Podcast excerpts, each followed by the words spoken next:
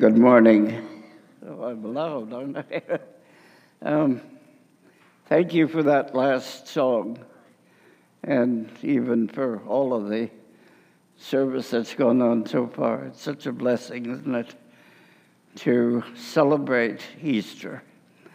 And that last one brought back memories. The first time I heard it was at Camp Gilead, when one of the girls' cabins sang that as a special number. That was the first time I heard it, and it has become one of my favorites among the recent music of the church. Nobody is more surprised than I am to see me standing up here right now. I feel it's a tremendous honor to be asked to preach of all Sundays on Easter Sunday.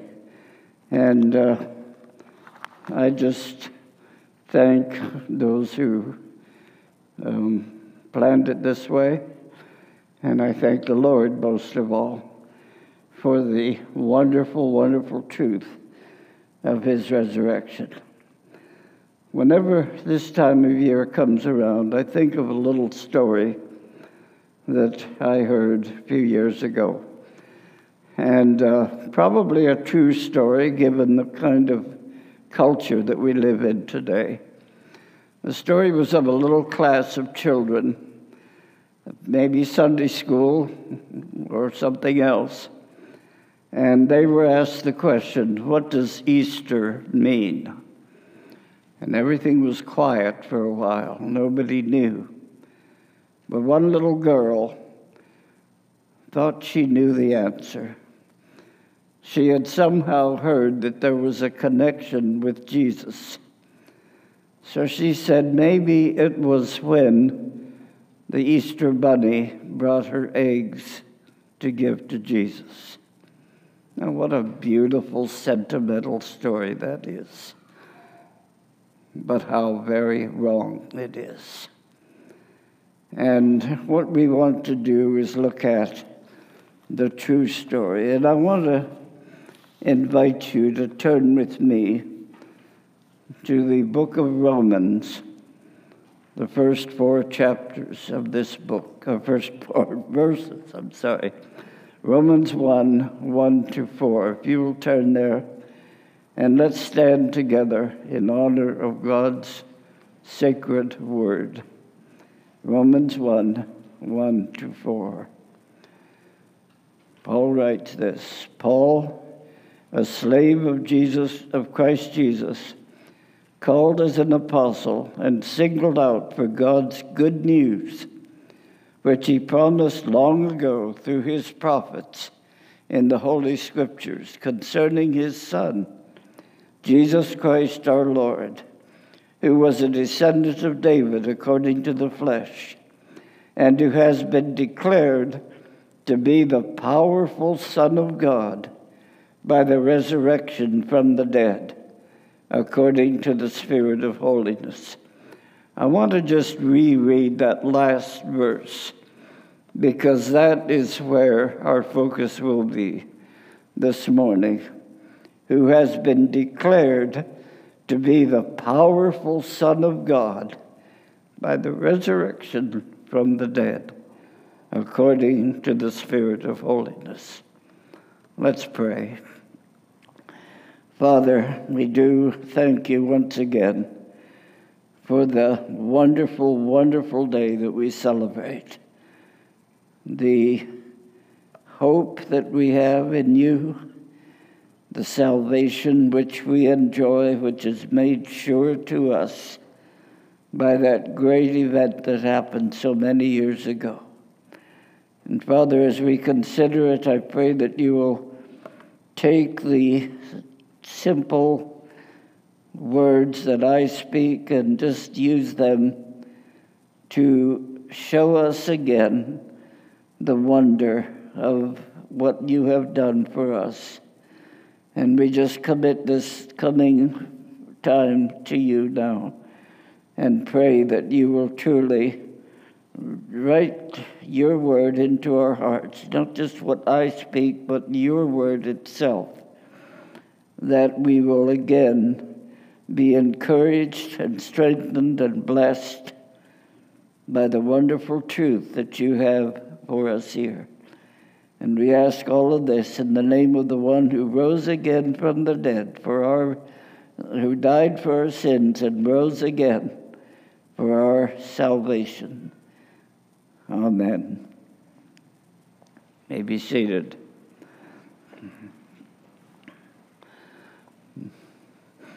Most of us here have very little idea of the hold that religion has in the lives of many, many people on earth. But the few of us that have been overseas recognize that with many people in this world, religion has a tremendous hold. It affects even the food that they eat. It affects their living. It affects everything in their lives. I think in America, generally speaking, we have more the idea that our life is like a house and religion is just like one little room in the house, and we keep it separate from everything else. But with other people, and I understand there are many that are just nominal, they don't really live like this, but those who really follow those religions. And one big example we have of that right now, and Brother Andrew Clever has experienced this with Muslim people. Today, it marks approximately the middle of their month of Ramadan. And all through this month, they are worshiping, or they're fasting. Their religion has a very powerful hold on them right now. And so Andrew has experienced that with Muslim people. I've experienced that with Hindu people. The fact that religion just controls everything that they are and everything that they do. And some of the rest of us, I don't know, maybe have experienced that too, to a little extent. But most of us, as I say, have not really seen this firsthand. The New Testament tells us about one man who was very much that way. He was very, very strong in his religious faith. And his faith was what we now call Judaism, the Jewish religion. He was very strong in that. In his own words, he spoke this: I was advancing in Judaism beyond many Jews of my own age and was extremely zealous for the tradition of my fathers. And that was certainly true of his life. Well, at the same time, there was another man who came along. And this man made great claims for himself. He did amazing things, which represented what God had led him to do. He even called himself God in many occasions. And yet he had a human nature. He did some amazing things, though, and healing and feeding. And the man we're talking about said, no, it can't be. There were some people, actually many people, who were convinced by this man. They believed in him. But the man we're talking about, no, not him. He can't be. And that other man ended up crucified. That kind of put the nail in the coffin. He can't be. Good people are not crucified. And he came to believe that he should do everything he could against this other man. And soon a movement was started, and there were more and more people increasingly following that other man, that crucified man. There were rumors that he had risen from the dead. And this man said, no, it cannot happen. And as we heard last Sunday, Stephen was martyred, and this man said, I've got to stop this business. I've got to put an end to it. It cannot be true. And he threw all his energy and all of his efforts to putting an end to this. He pursued believers. Even in their own homes, they were not safe. He would arrest them. He would take them out. He would punish them. A number probably were killed. We don't know for sure. But he puts all he has into that. And in fact, some of them had escaped 150 miles away to the city of Damascus.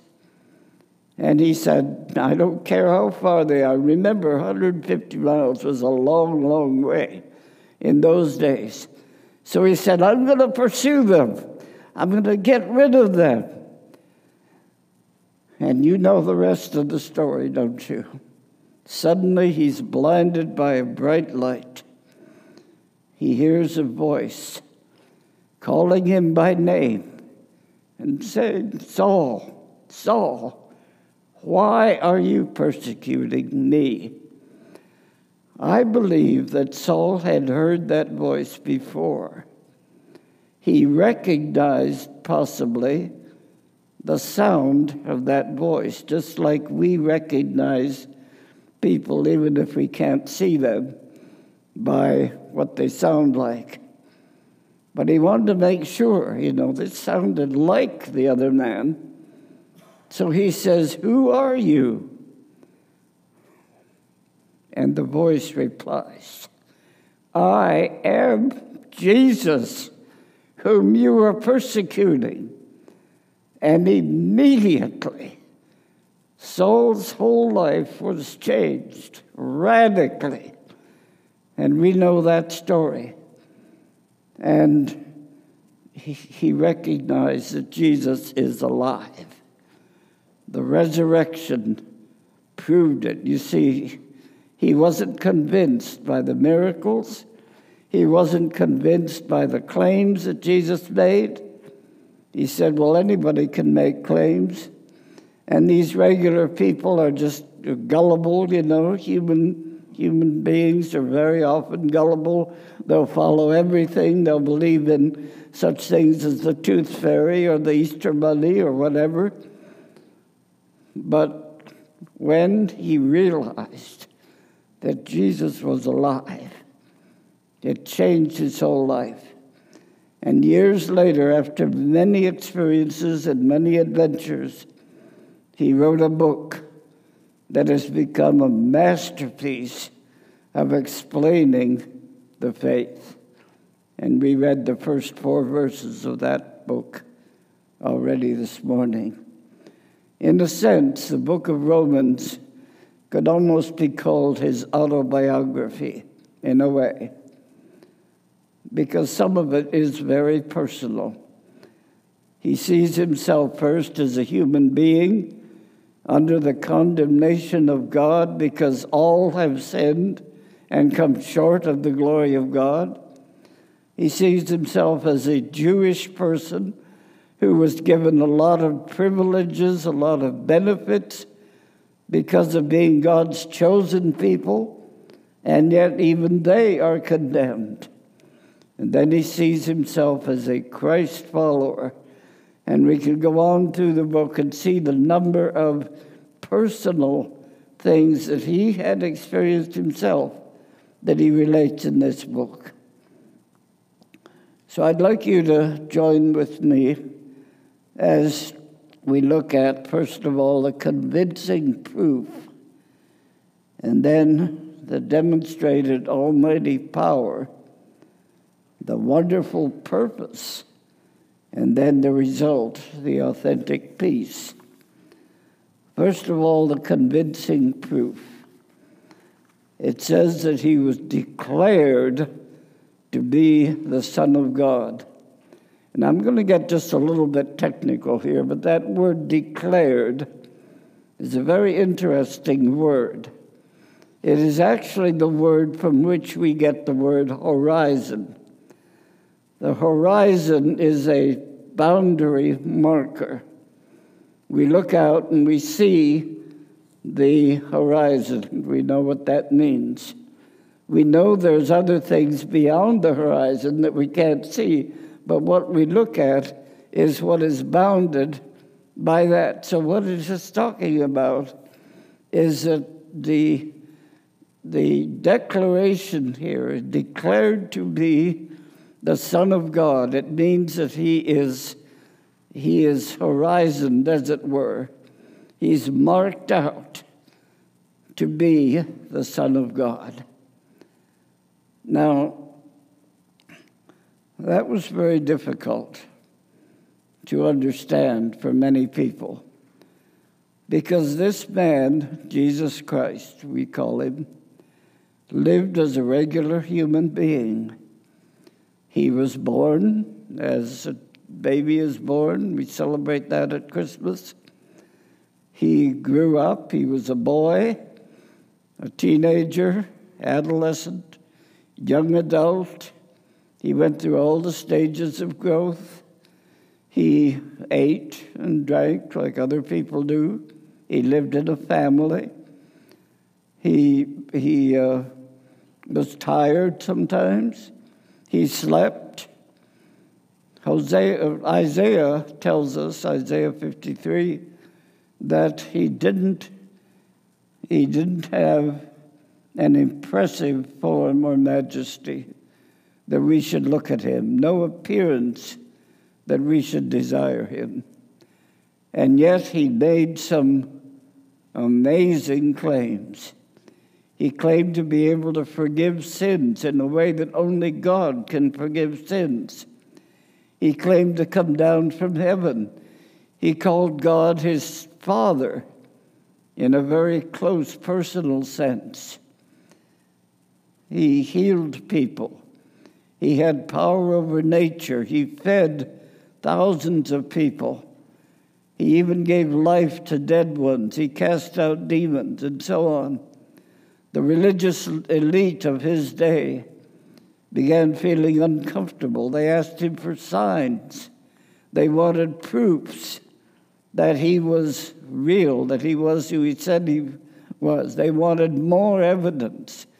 They refused all the evidence they already had, those miracles, those things that Jesus said. And they wanted more evidence. They wanted more signs. That wasn't enough. And so it was very hard to convince people that he was truly who he said he was.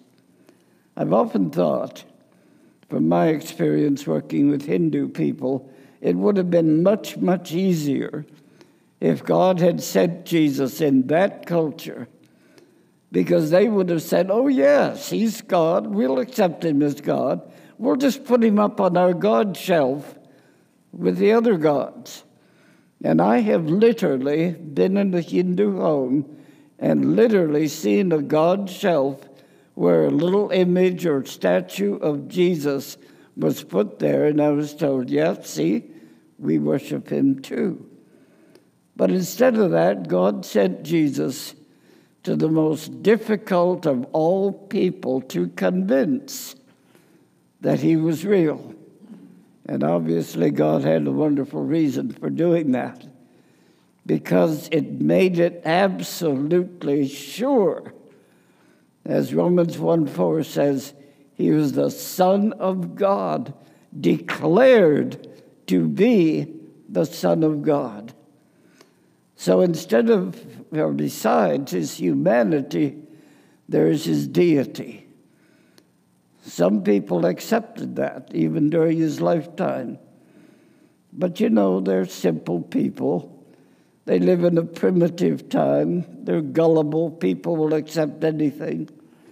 And in our present day, 2,000 years later, we're a lot more sophisticated. Modern technology has produced many, many wonders. We have put people on the moon. We've even sent a vehicle to Mars. We have our cars, our planes. We have these little gadgets that we have that we carry around with us all the time. It's wonderful, but you know one thing that mankind has never, ever been able to do? That is raise a dead body to life. Oh, yes, we can have resuscitations. And there are cases in the Old Testament, Elijah and Elisha raised people to life, but this is a different thing. This is a resurrection to a life that will never end, a life that is eternal. Those were just resurrections, and even the ones that Jesus raised were just resurrections for a temporary time, they were going to die again. But the real resurrection is a life eternal. Mankind, with all of his intelligence, all of the wonders that we've been able to create, has never and will never be able to duplicate that. Only God can do it. So the resurrection of Jesus Christ, which we celebrate today, is the positive, convincing proof that he is God. Now, some people today treat it as legend. No, it didn't really happen. And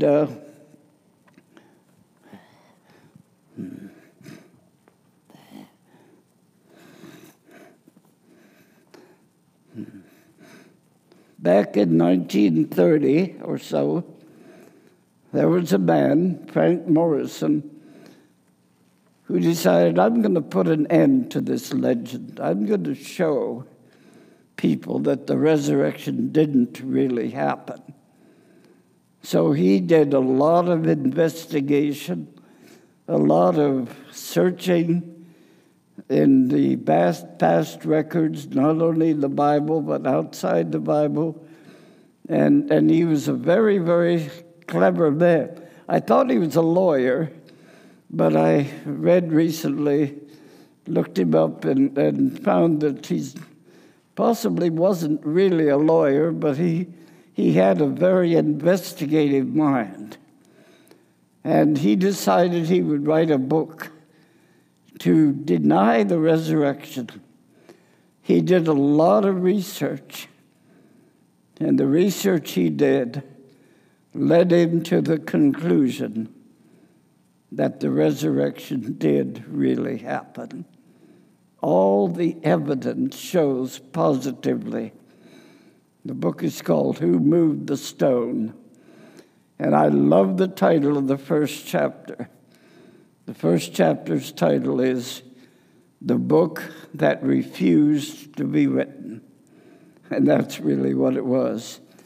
More recently, Josh McDowell, which many of you have heard about, faced the same thing. He said, I'm going to go out and prove that the resurrection didn't really happen. So he did his own investigation and searched and tried to find reasons to deny it, and he came to the same conclusion. Evidence that demands a verdict. And some of you probably read that book. So it is real. I like a quotation from a book that was a great favorite of mine many years ago. The book is called The Suffering Savior by Friedrich Krummacher. He's a German writer. This has been translated into English.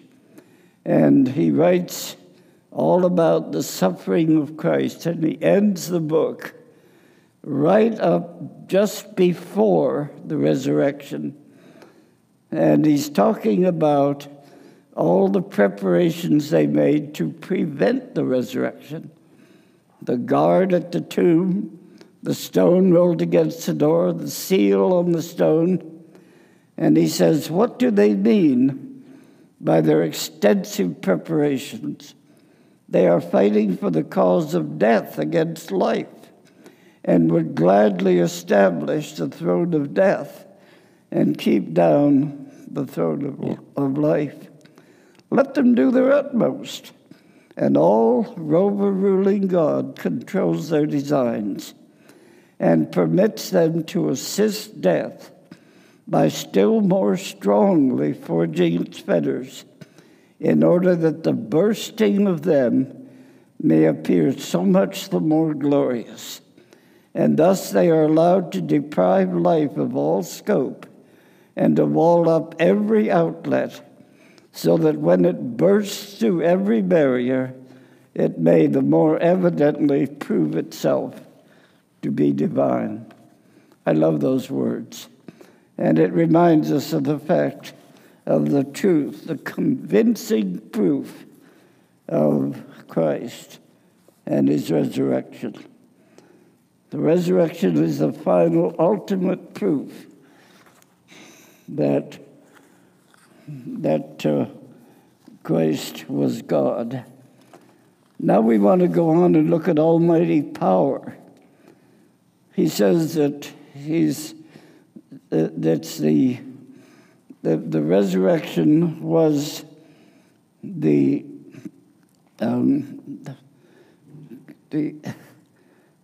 it was the mighty, the powerful Son of God, the description of his resurrection. So we look first of all at the weakness. 2 Corinthians 13:4 says he was crucified in weakness, but he lives by the power of God. But think about a person who is crucified. None is so weak as that. It's like being quadriplegic. You can't move anything. You're totally, totally helpless, completely. In John 16:33, Jesus makes a wonderful, amazing statement. Now, we often think of that statement, but we separate it from its context. When you read it in context, you realize what a tremendous statement it really is. This is what he says. I have told you these things that in me you may have peace. Now, we're going to come back to that subject of peace later on. But he goes on to say, you will have suffering in the world. Be courageous. I have conquered the world. What is he talking about? Within hours of saying this, he's going to be nailed up to a cross, totally, totally helpless. And yet he says, I have overcome the world. It seems so totally opposite to reality. And isn't that often God's method? Out of utter weakness, he shows his powerful strength. We think of people in the Bible. We think of Israel being in slavery, and God redeems them from slavery. I mean, nobody is so helpless as slaves, and yet he redeems them powerfully. We know that familiar story. In fact, we just celebrated Passover, which is a remembrance of that, of his deliverance from slavery. You think of a number of women in the Bible that are barren. They can't bear children. And God miraculously provides a child. Sarah in the Old Testament, Hannah, and others that had that experience. You think of Gideon with his 300 men against an army of 135,000 men. And so on and so on. We could give many examples, but that's the way God works. Out of weakness, he shows his omnipotence, his mighty power.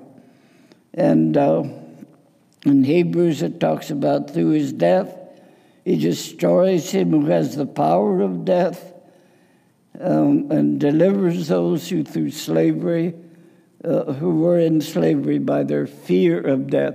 I have seen this personally on two different occasions. First of all, growing up in the Congo. And when a person dies, the wailing and wailing goes on. It's totally hopeless and helpless. And that's just their culture, the way they live. They're totally afraid of death. And when Jesus came, he destroyed that hopelessness, that helplessness. In the case, the second case I remember was with Hindu people in the country of Kenya later when I worked there.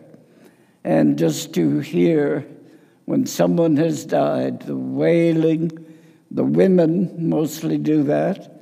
The men will sit in a room totally silent. They have nothing to say. They have no answer for this, no helpful word. But the women just wail and wail. And Christ came to give us salvation from that. We read of a number of places, and I won't go into much more of these, but in Ephesians chapter 2, he talks about being dead in our trespasses, but God raised us up and made us sit in heavenly places. One big example in the Old Testament is Ezekiel 37, the valley of dry bones. And God asked Ezekiel, "Can these dry bones live?" He said, "Well, Lord, you know." And he brings life into those dead bones. So we have many examples of omnipotence, of power. The resurrection demonstrates the almighty power of God. Acts 1:8, power to witness. Romans 1:16, just a few verses on from what we read. I am not ashamed of the gospel because it is the power of God to salvation. And in Ephesians 1, he talks about the immeasurable greatness of his power, which he showed to men, which he showed by his salvation. Then we move on. There's a wonderful purpose in the resurrection. And I want to spend just a few minutes here. In fact, even after I had already written these notes and was going over them again, something that popped into my mind. It's like you're interviewing somebody for a job. And I'm thinking particularly of our church's search for a new pastor. That's a very, very small picture of what we're having here. First of all, you want to know the credentials of that person. What is his experience? What is what he has done, what he's accomplished, his training, and all that sort of thing. The credentials of Christ are he is the Son of God. You cannot get a higher credential than that. Well, then you want to know, what can he do? Does he have the ability to perform what he's doing? And we've just looked at the omnipotent power that is there. Yes, he has accomplished. Well, now the third thing, obviously, is the job itself. What is the job that he is to do?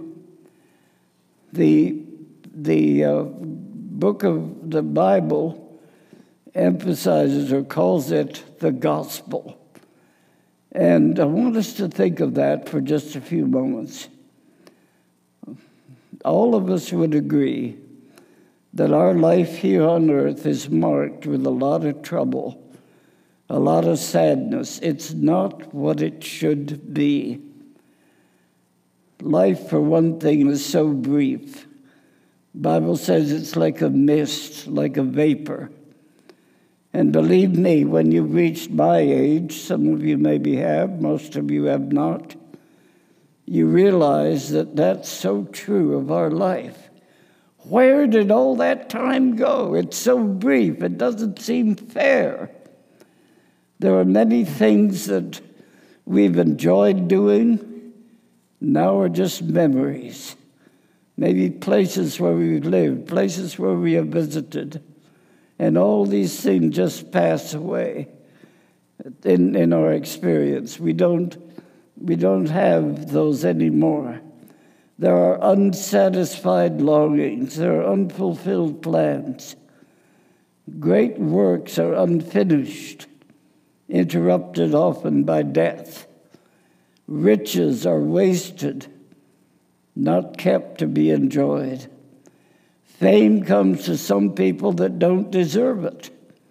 And then there are other people that deserve credit and deserve fame, but they don't get it.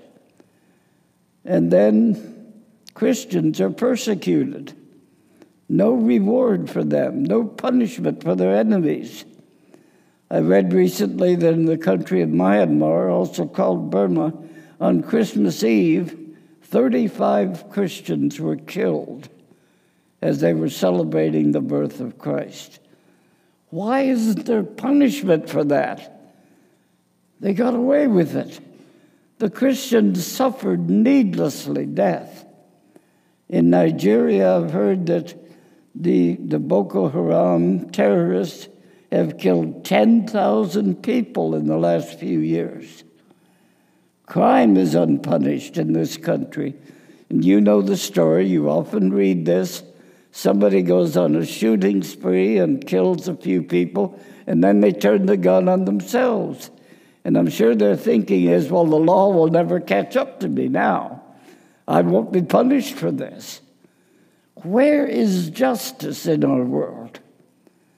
Life becomes so utterly meaningless. Life becomes really a hopeless end.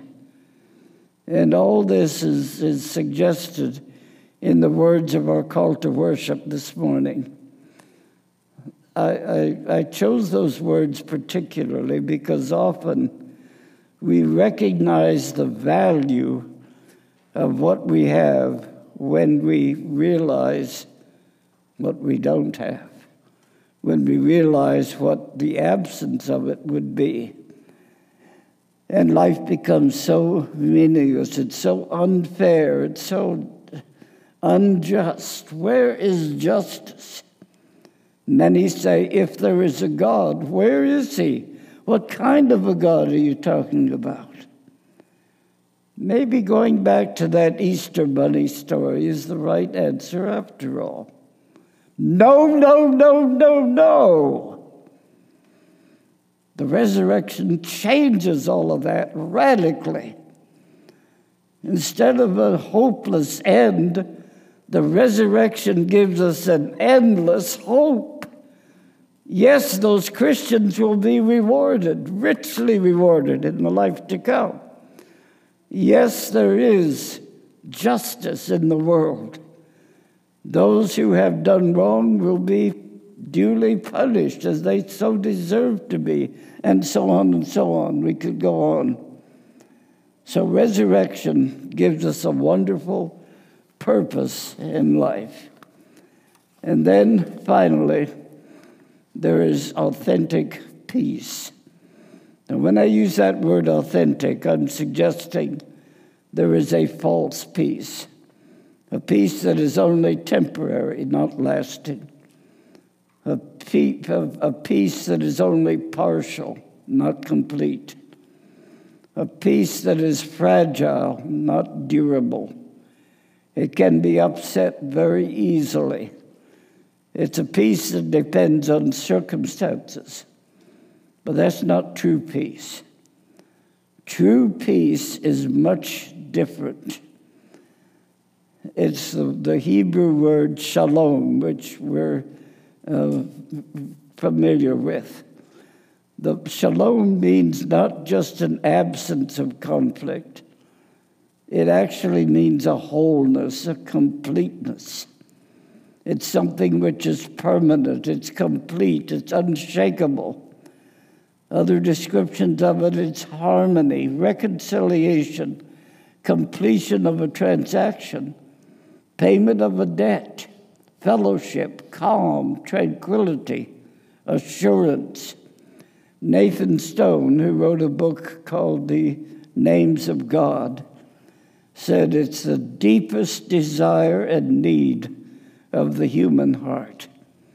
The Bible says a lot about peace, and true peace is peace for our past.